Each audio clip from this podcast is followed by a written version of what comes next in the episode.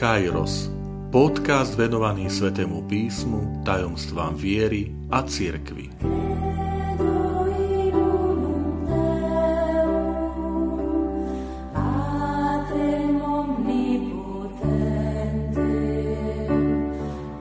Sto šiesta časť Rúženec nie je len pre babky. Vitajte pri počúvaní tohto môjho podcastu. Volám sa František Trstenský, som katolický kňaz, farár v Kežmarku a prednášam sväté písmo na Teologickom inštitúte v Spišskom podhradí. Milí priatelia, len pred niekoľkými dňami sme skončili mesiac október, ktorý sa zvykne nazývať aj ružencový mesiac, pretože v tomto mesiaci je aj veľmi pekná spomienka Ružencovej Pany Márie, no a predovšetkým celý mesiac v našich chrámoch zaznieva tak osobitým spôsobom pobožnosť e, modlitby posvetného ruženca. Preto som sa aj rozhodol pozrieť bližšie na túto modlitbu a ukázať vám, že posvetný ruženec vôbec nie je modlitba, ktorá je len pre staré babky, Vôbec to nie je akési nezmyselné opakovanie um, istých rovnakých modlitieb e, zdrava z Mária dookola, akési bezmyšlienkovité. Práve, že modlitba svätého Ruženca má svoju hĺbku, má svoj význam. Inšpiráciou mi bude k týmto zamysleniam aj list svätého Jána Pavla II. Napísal ho v roku 2002 a nazval ho Rosárium Virginis Marie, ruženec Panny Márie. Tento list je tým dôležitý, že svätý otec Jan Pavel II v ňom ohlásil včlenenie ďalších 5 tajomstiev do tej známej štruktúry svätého ruženca. Tých 5 tajomstiev nazval, že to je ruženec svetla a popri teda radostnom, bolestnom a slávnostnom ruženci alebo tajomstvách e, zaviedol 5 tajomstiev, ktoré sa vzťahujú predovšetkým na e, život Ježiša Krista počas jeho verejného účinkovania. Prvé tajomstvo je krst v Jordáne, potom svadba v Káne Galilejskej, Ježišovo ohlasovanie Evanielia a výzva na pokánie, premenenie na vrchu tábor a napokon ustanovenie oltárnej sviatosti. Dohromady teda máme 20 tajomstiev. 20 tajomstiev, ktoré tvoria život Ježiša Krista.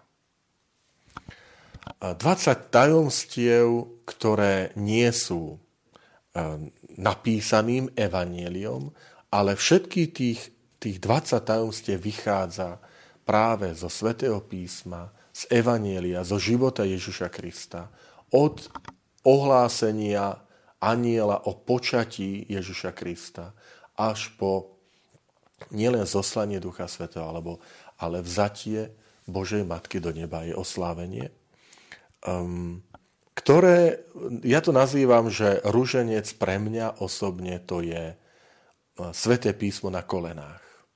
Ak Sveté písmo čítame a čítame ho pravidelne, tak ruženec je práve tou, takým modlením sa Svetého písma, také prerozímanie jednotlivých udalostí zo života Ježiša Krista v modlitbe, na kolenách, v rozímaní. Poďme sa pozrieť aj na zloženie modlitby ruženca. Každá modlitba ruženca začína vyznaním viery. Verím v Boha. To je dôležité, pretože veľakrát sme obviňovaní, že jednoducho preháňame to s tou mariánskou úctou, že stále tú Božiu Matku nejako dávame do popredia a prehliadame Ježiša Krista, prehliadame, že jedine Boh je ten, ktorý je pôvodca spásy, pôvodca vykúpenia, pôvodca milosti a jedine Božou milosťou sme zachránení a spasení. A toto všetko platí, milí priatelia. Toto všetko platí. Tak aj preto hneď úvod tejto modlitby hovorí, že to vyznanie viery, že toto sú tie vie, pravdy viery, ktorým, uh, ja, ktorým ja verím, s ktorými sa stotožňujem. Toto je viera, s ktorou ja sa stotožňujem s vierou církvy. To je dôležité, že každou modlitbou posvetného rúženca, tým vyznaním viery, ja vstupujem do spoločenstva s církvou. A nechcem aj ja sám za seba osobne inak prežívať vieru, ako v spoločenstve církvou že toto je viera naša, toto je viera církvy, túto vieru vyznávame. A ona je našou slávou v Ježišovi Kristovi, našom pánovi. Toto zaznieva pri krste. A verím Boha je vždy takým pripomenutím si toho záväzku.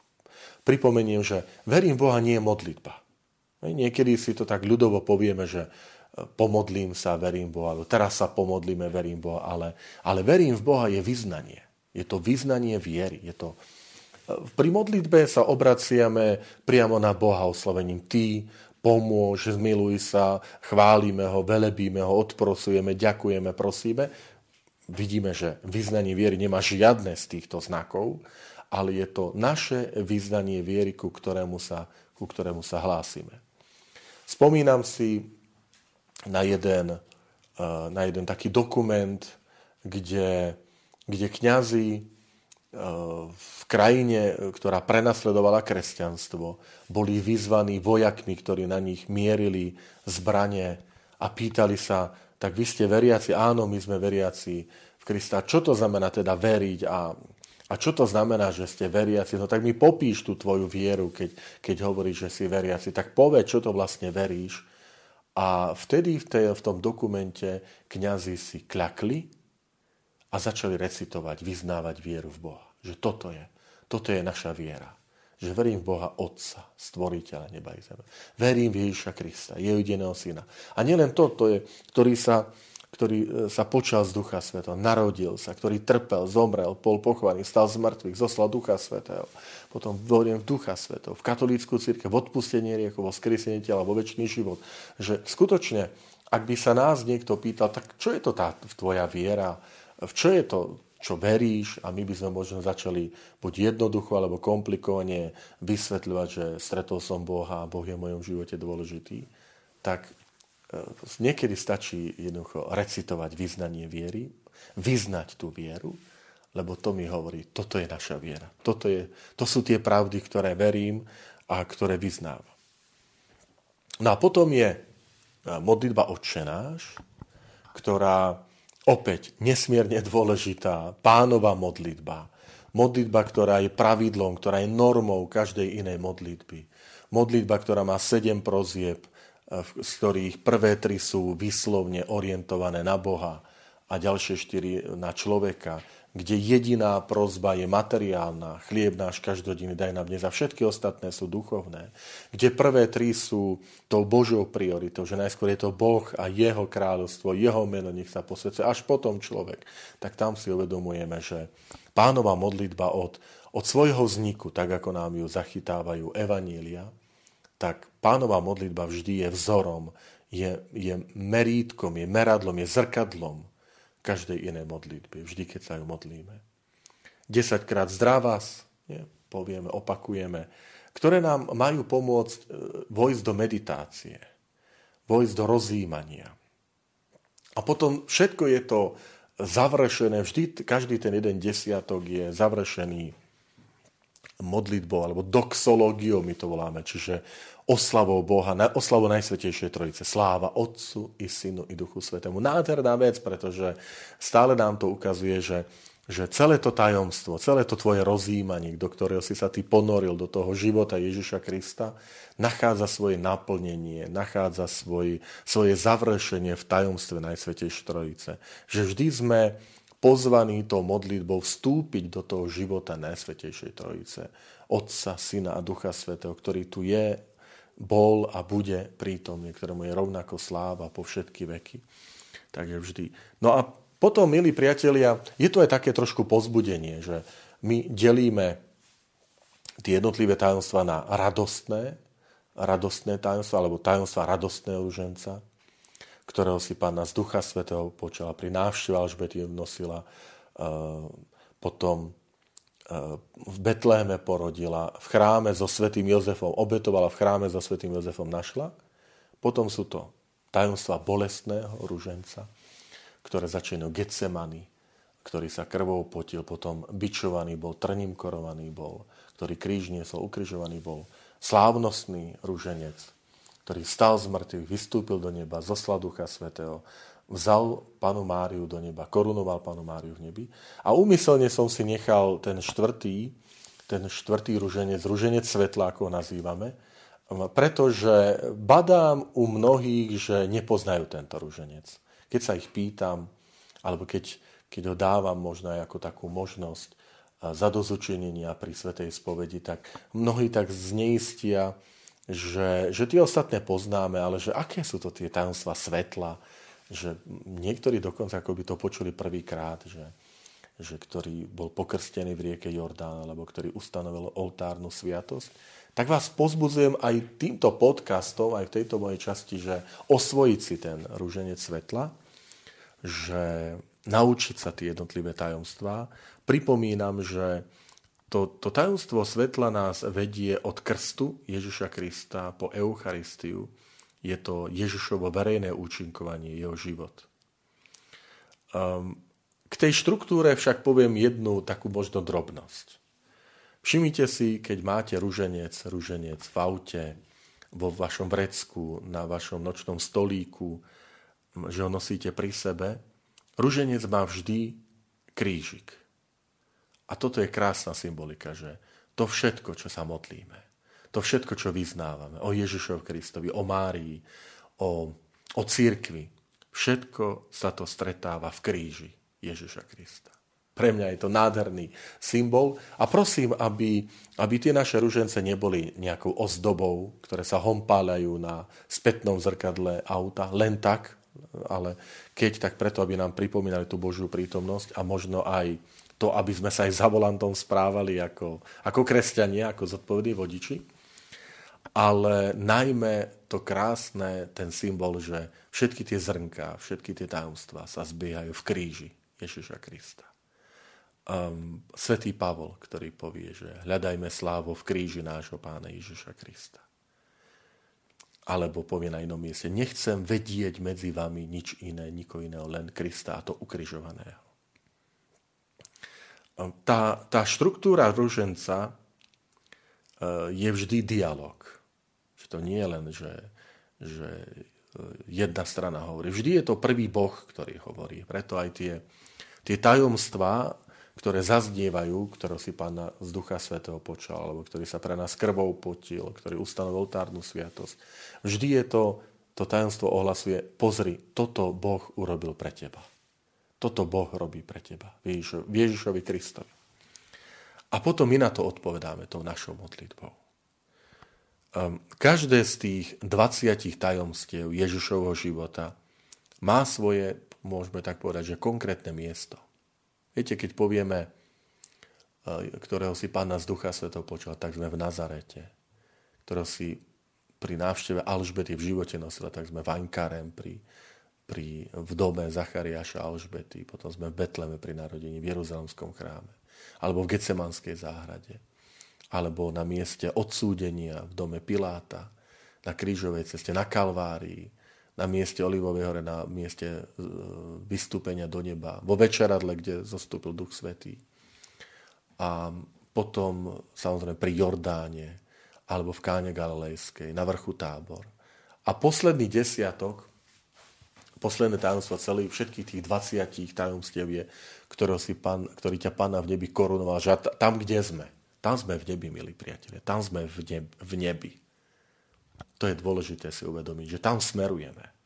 Že prečo ako posledné tajomstvo zaznieva, tajomstvo, ktorého si pána, ktorého si pána Betl, eh, ktorý ťa pána v nebi korunoval? No preto, lebo na pane Márii Boh ukazuje, že pozri sa, toto, čo robím s Božou Matkou, s Máriou z Nazareta, to je môj plán pre každého jedného z nás. Chcem, aby to miesto, kde sa stretneme, bolo nebo, tam, kde som oslávil Ježišovu matku, tam chcem osláviť každého jedného z nás. Um, zaujímavé je pri, pri modlitbe zdrava z Mária, to vám chcem tiež tak dať do takého popredia, že v strede celej tej modlitby Zdrava z Mária je meno Ježiš. Čiže začíname Zdrava z Mária, milosti plná, Pán s tebou. Vieme, že to je anielov pozdrav. To je ten Boží plán spásy, keď aniel prichádza, aniel Gabriel do Nazareta k panne. Márii, e, snúbenici sv. Jozefa hovorí zdravas, alebo raduj sa, Mária, milosti plná, Pán s tebou. Takže toto je anielský pozdrav, to sú tie Božie slova, to je ten začiatok dejín spásy a potom požehnaná si medzi ženami, požehnaný je plod tvojho života, tak to je zase Alžbeta, ktorá plná Ducha Svetého takto pozdravuje svoju príbuznú, keď ju vidí prichádzať do svojho domu. To, to je všetko biblické, milí priatelia. Keď mi niekto povie, že, že rúženec, to, že to nemá základ v Biblii, že to, že to si círke vymyslela, tak hovorím, ty si naštuduj Sveté písmo najskôr, ak nie, skôr než také niečo povieš. Modlitba očená, že je, je biblická modlitba. Zdravá z Mária je, je hlboko biblická, však tie prvé časti je, sú výroky Božie, aniela a Alžbety. A v strede je Ježiš. Toto je dôležité. Tam si uvedomuje, keď, keď, že, že to, čo sa hovorí, že rúženec to je kristocentrická modlitba. Že to je sústredenie na Krista. Že v strede tej modlitby zdravá z Mária nie je Mária, ale, ale Ježiš. Stále opakujeme Požehnaný je plod tvojho života Ježiš, ktorý ťa, alebo ktorý sa premenil a tak ďalej. Ale vždy je to Ježiš.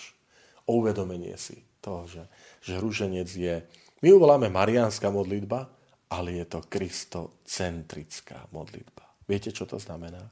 Že v tej modlitbe ja Krista kladiem do centra môjho života.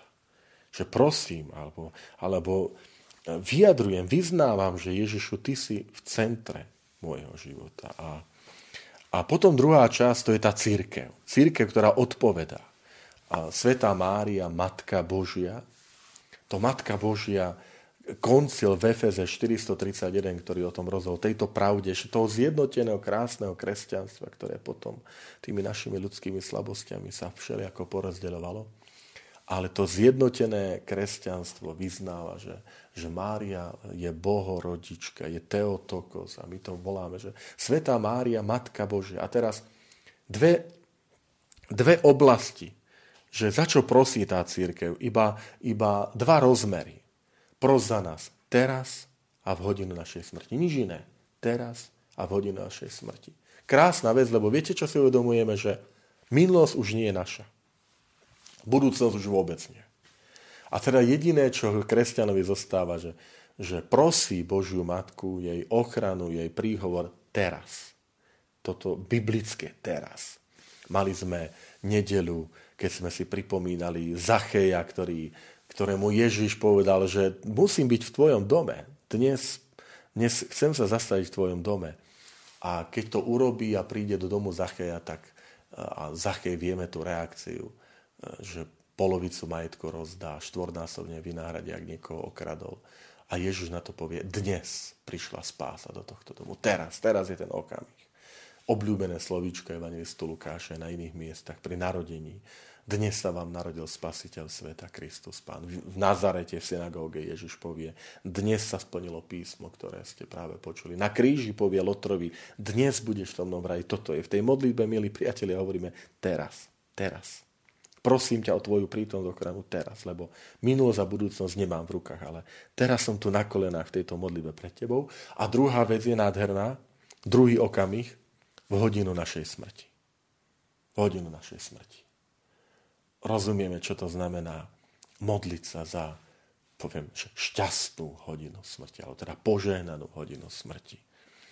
A pros za nás hriešnikov. Krásne. Pred Bohom všetci stojíme ako hriešnici čo iné, ako hriešnici všetci, milí priatelia. A v tej modlitbe to vyznávam. Nikdy sa, my sa nemodlíme k Bohu, keď to, eh, k Márii, pardon, my sa nemodlíme k Márii, keď to tak môže vyznievať, že ako ženie, však Sveta Mária, Matka Božia, pro za nás hriešne a vy hovoríte, že sa nemodlíme k Márii. Modlitba ako taká je vždy adresovaná k Bohu. Vždy. Aj keď, na, aj keď cez nejakého svetého sa ale prosíme o jeho príhovor, prosíme o jeho ochranu, ale vždy je modlitba orientovaná k Bohu. Žiaden svetý nás nevypočuje, nedáva milosť, neprihovorí sa za nás jedine cez, cez Boha. Boh je ten, ktorý to dáva. A my len prosíme teda Svetého, aj Božiu Matku, aby nám to, aby nám to sprostredkovala, prosila, prihovarala sa za nás. Takže to sú, povieme, dve isté témy, dva isté momenty v našom živote v tej odpovedi a to je terajší okamih, ktorý žijem. Teraz som tu, Pane, teraz sem žiť Tvoju vieru. Ja hriešnik. A okamih smrti. To čaká každého jedného z nás. V tom spomenutom liste eh, Jana Pavla II. Eh,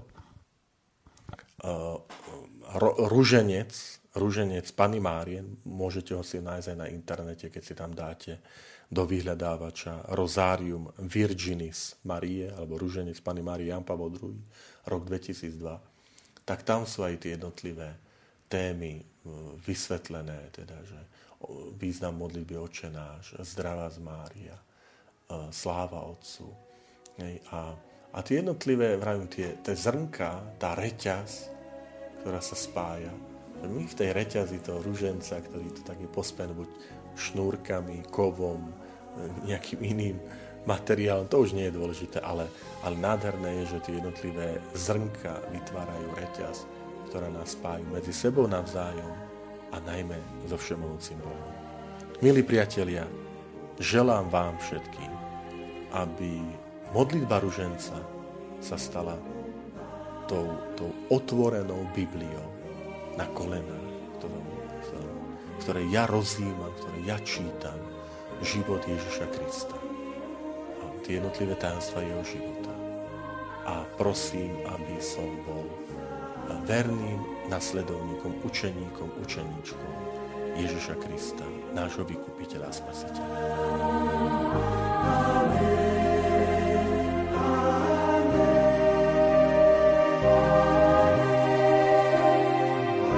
Ďakujem, že ste počúvali tento môj podcast. Teším sa na ďalšie stretnutie s vami. Sledujte aktivity našej farnosti na web stránke www.fara.kezmarok.sk alebo na Facebooku Farnosti Kežmarok.